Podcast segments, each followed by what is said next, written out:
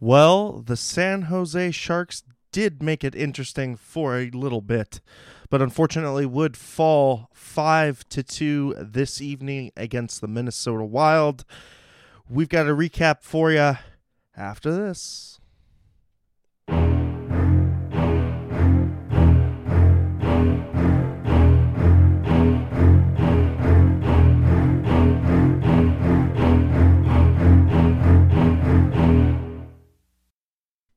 But first, if you want to be a part of the show and join the conversation, Teal Together, check us out across all of the social media platforms. That being the YouTube chat, Twitter, Instagram, Facebook, SoundCloud, Reddit, Discord, and the shenanigans that go upon the TikToks. check all of that and more at tealtownusa.com. Support the pod over at Venmo at tealtownusa or via the super chat. We are hitting th- over 3,000 subscribers, so we really appreciate it. And uh, again, all of your patronage goes to support the show, and we do this for each and every one of you out there. And uh, it's uh, Eric Landy flying solo today. it's uh, it's kind of rare that we get these solo shows, but that being said, you know, I did kind of pick a good one to uh, to wing it on, so to speak, because of uh, you know there wasn't really too much to go on except for for the mauling that we witnessed.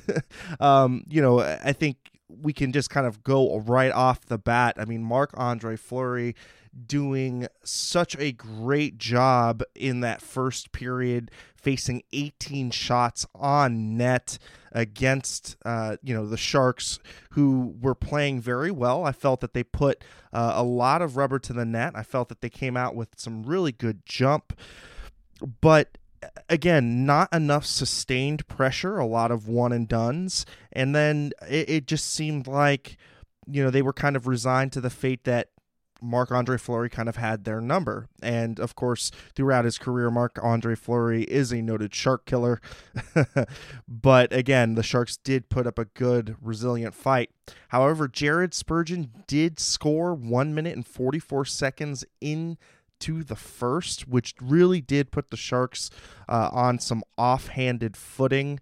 I, again, when you're starting that quickly and you're starting late, it uh, it doesn't bode well. And it's something that we've continually harped upon for this team. It's something that we continually see time and time again.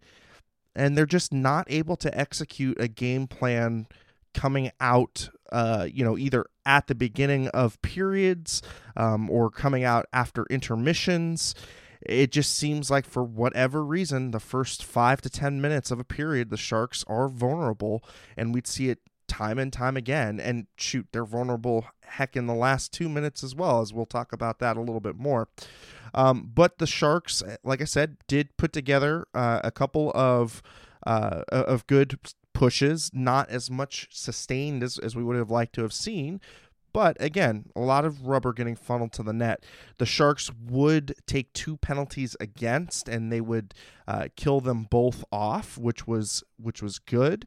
Um, they would get a power play of their own, but it proved very ineffectual in that first period.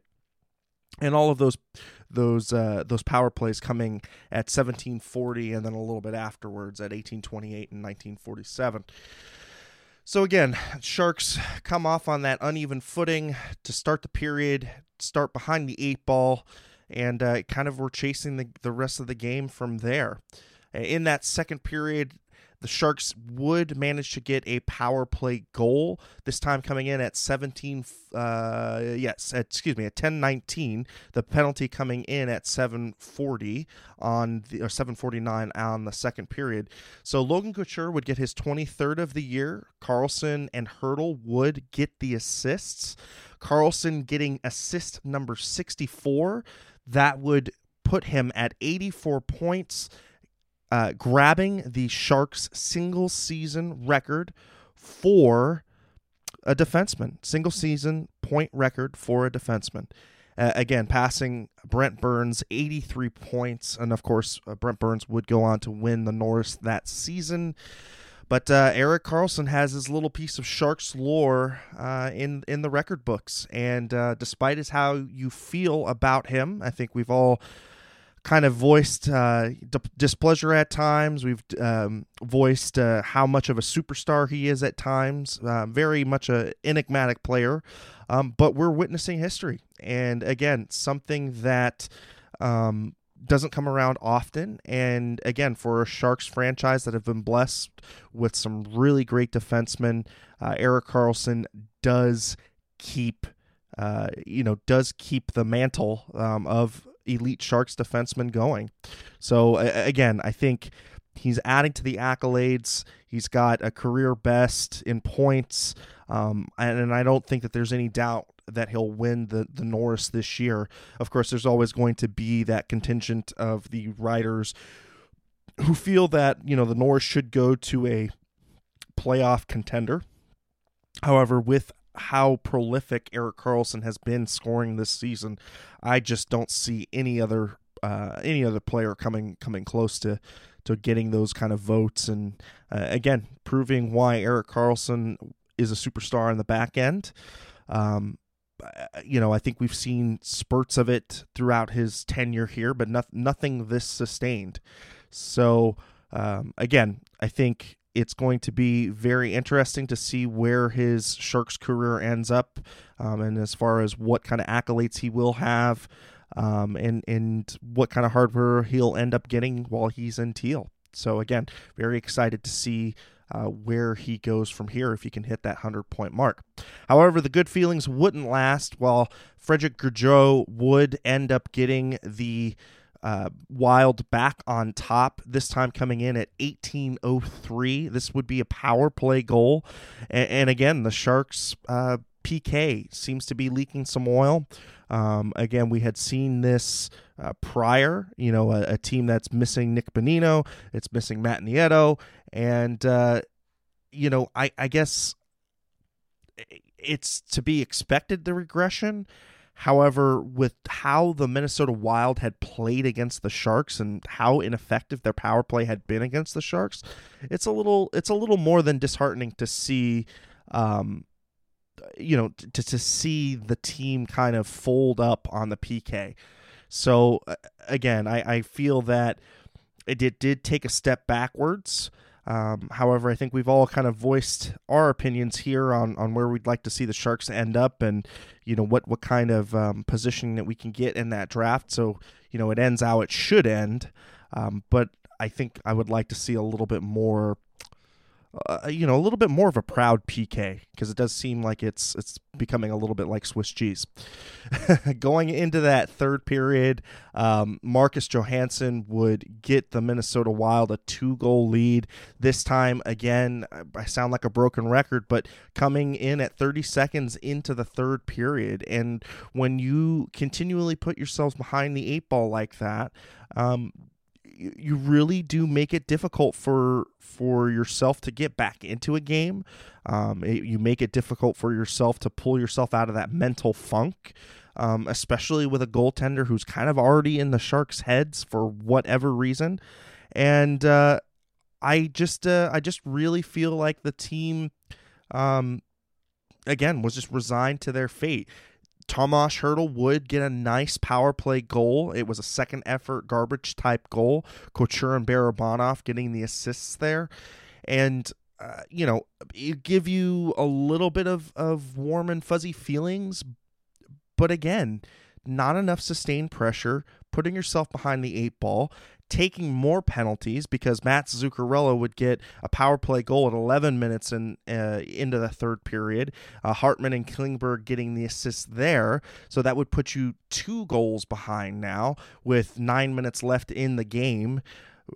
Again, just whether it's um, being aware of the penalties that you're taking or if you're taking um, you know, if you're continually making the same mental mistakes that are leading to these power plays, it, it doesn't show the growth that I want to see. Yes, we're yes we're we're losing, right? Yes, this is a team that has been talked about for a lack of talent since the start of the year.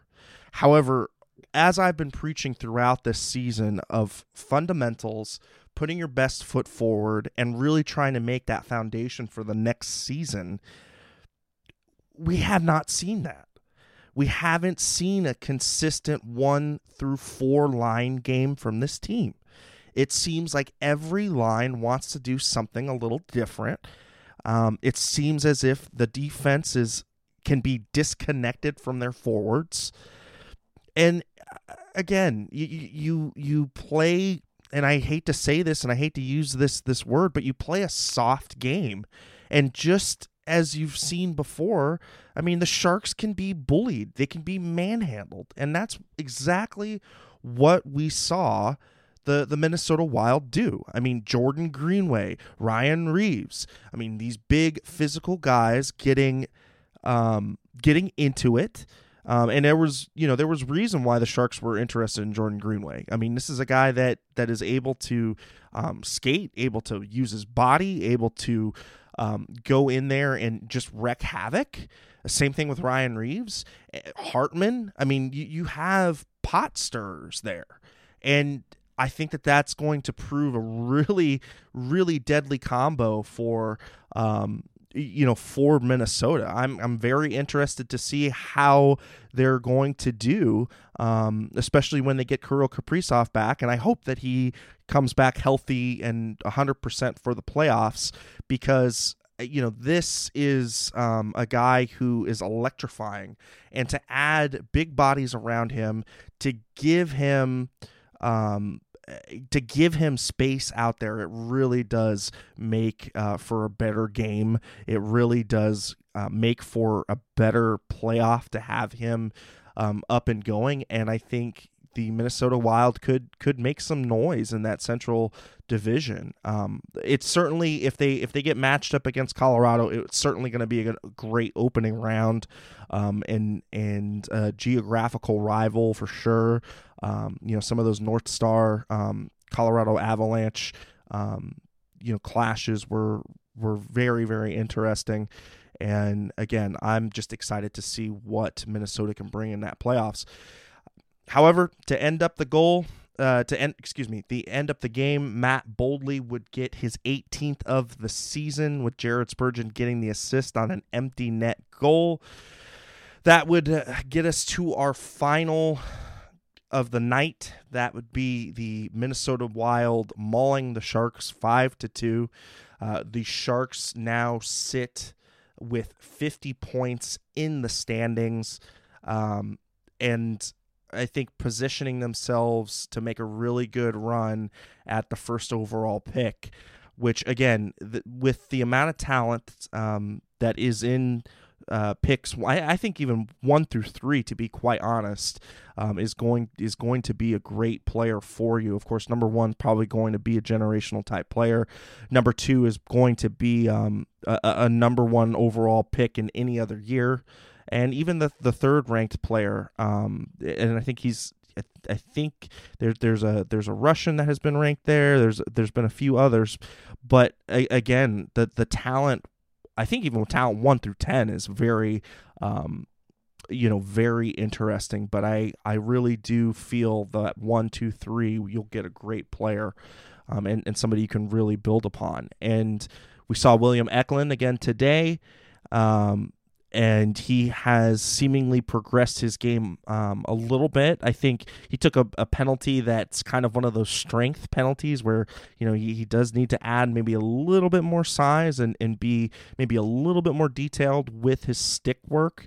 Um, but I'm seeing good things from him, and um, I'm going to be very interested to see how Bordy comes up and and how he looks because that's another guy that's going to be very very key to the team moving forward um, trying to get another skill type player. Um, a, again, a college player who has some really good experience and and is a is a leader and somebody I think who can really push the team forward. So, if you're going to uh, you know add a top four, um, you know a top four draft pick to the mix that you already have, I think it's going to be it's going to be very good for the Sharks. And you know their their trades I, I think we've kind of come around a little. They definitely went for the quantity. So if you're going for quantity you're hoping that one of them is going to overachieve and um, you know really try to add something of value. So you hope you get another blue chipper out of the the the prospects that came about from from the devils but we'll see uh, again i think for for the defenseman that we were able to pick up he's going to be hopefully a top six guy. Um, you know, and, and I hope that Kanai, uh, is can going to continue to, um, you know, get back into the into the swing of things, and um, from there, I mean, we can really, really move the move the um, move the needle here, and and really move the team forward into the next phase uh, of the retool rebuild. oh, Marty T, yeah, that's pretty funny. Fantilli is the store brand Bedard. that's for you, Jack. so we're getting uh oh uh uh um, is also up in the chat. So appreciate you uh, chiming in and um, again agreeing agreeing with Andy Man. Um, Andy, I think you know he's been a long timer too, and uh, you know appreciate his input. And oh, Burge saying San Jose can win the title of the first team to be mathematically eliminated for the playoffs on Tuesday yes, big tankathon game, of course, with Columbus. We do have that game against them. Uh, right now, Columbus is at 47 points. However, they've only played 65 games.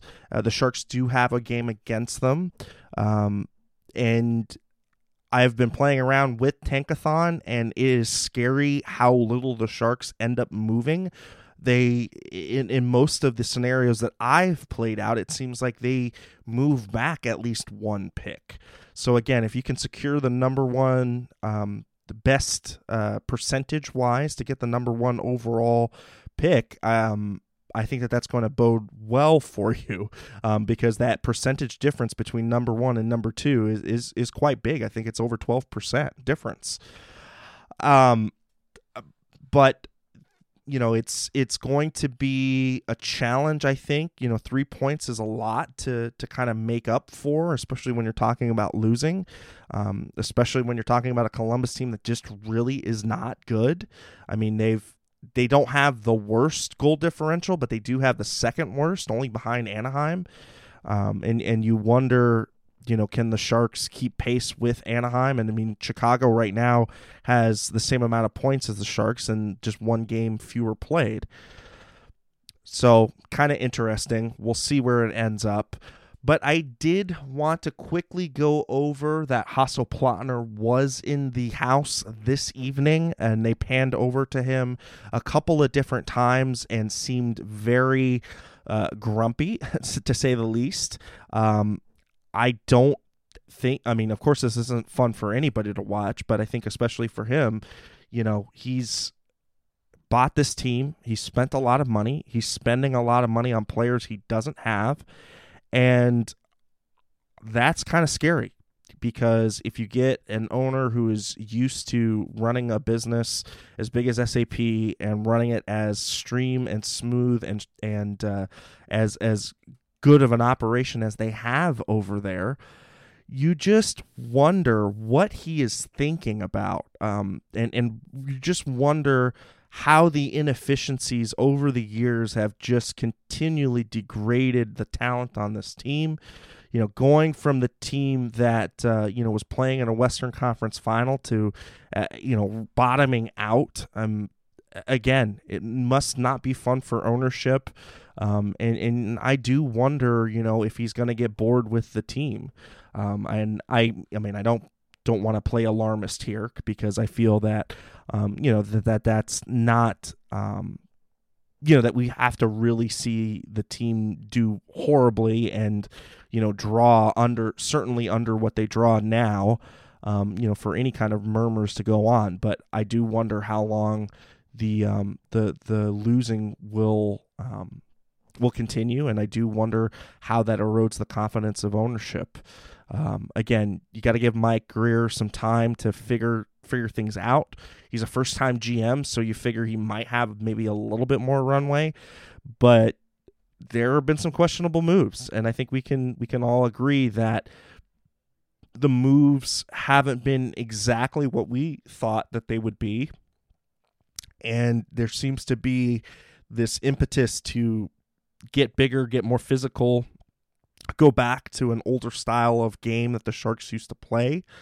Um, but again, I I'm concerned about a, a Tim Burke led draft. Um, you know, outside of you know the one or number two pick overall, right? I mean, you can't really screw those up, but you know, it, it does seem like he has lost his his magic a little bit for mining out of the late rounds. So again, I just I continually wonder about where the team is at, where the team's headspace is, and gotta wonder what assets are going to be jettisoned off at that draft, and again, how much uh, the team is willing to go through this this losing period.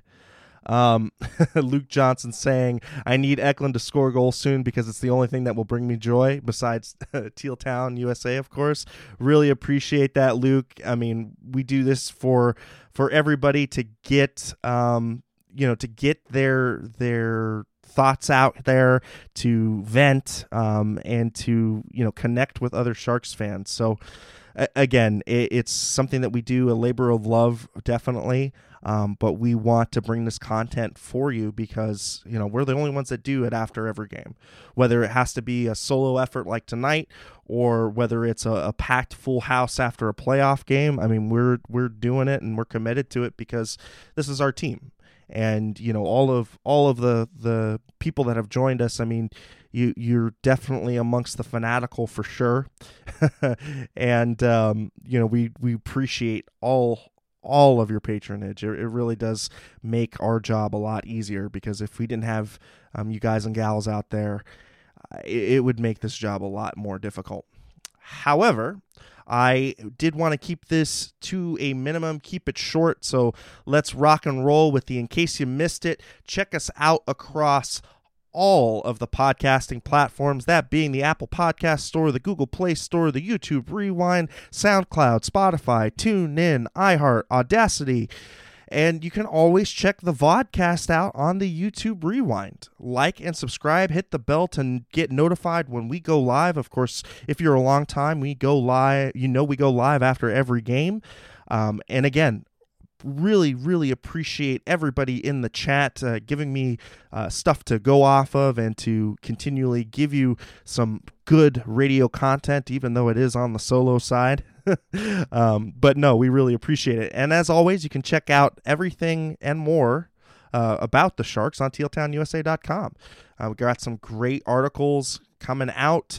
Um, of course, we're going to have draft day bonanza as we always do. Um, of course, you know it's it's uh, Ian and Mark, uh, myself, um, Kevin. You know we all love to chip in, and we're getting to the to the good part, especially with um, you know with how the Sharks have played. We're getting up to the uh, you know we're getting up to the good part where you're where you're starting to look at the kids coming in, the uh, new fresh perspectives, and um, seeing where the team can eventually end up. But uh, my final thoughts being let's continue to one lose so we can get good positioning but two again lose with some pride. Um, again execute a better game plan get on the same page start to make those connections for next season start the auditions for who's going to be where um, for next season and and let's end with some moral victories. Let's end with, again, some teaching moments um, and, and get this team back to where it needs to go. So, from all of us at uh, Teal Town USA, we really appreciate you uh, joining us and getting us over 3,000. I think that that was the last thing I really wanted to end on. Over 3,000 subscribers. I mean, we've been doing this um, for for a, a, long time, and to get to where we're at today, um, you know, it's just so heartwarming, and we appreciate all of the patronage. Um, of course, check out Pucknologist tomorrow night at uh, at seven. Uh, AJ and Jerk are going to be going through and talking about Team Teal uh, and the week that was. Um, and again, you know, the patronage just continues to build the word of mouth for Teal Town USA, and um, we get to share in this passion uh, that we that we all love uh, from our side of the mic. So anyhow, keep it real, keep it teal, keep it real teal. Thank you everybody, and check out Pucknologist again, 7 p.m. Pacific Standard Time, and don't forget to move your clocks forward. Thank you, everybody, and have a wonderful night.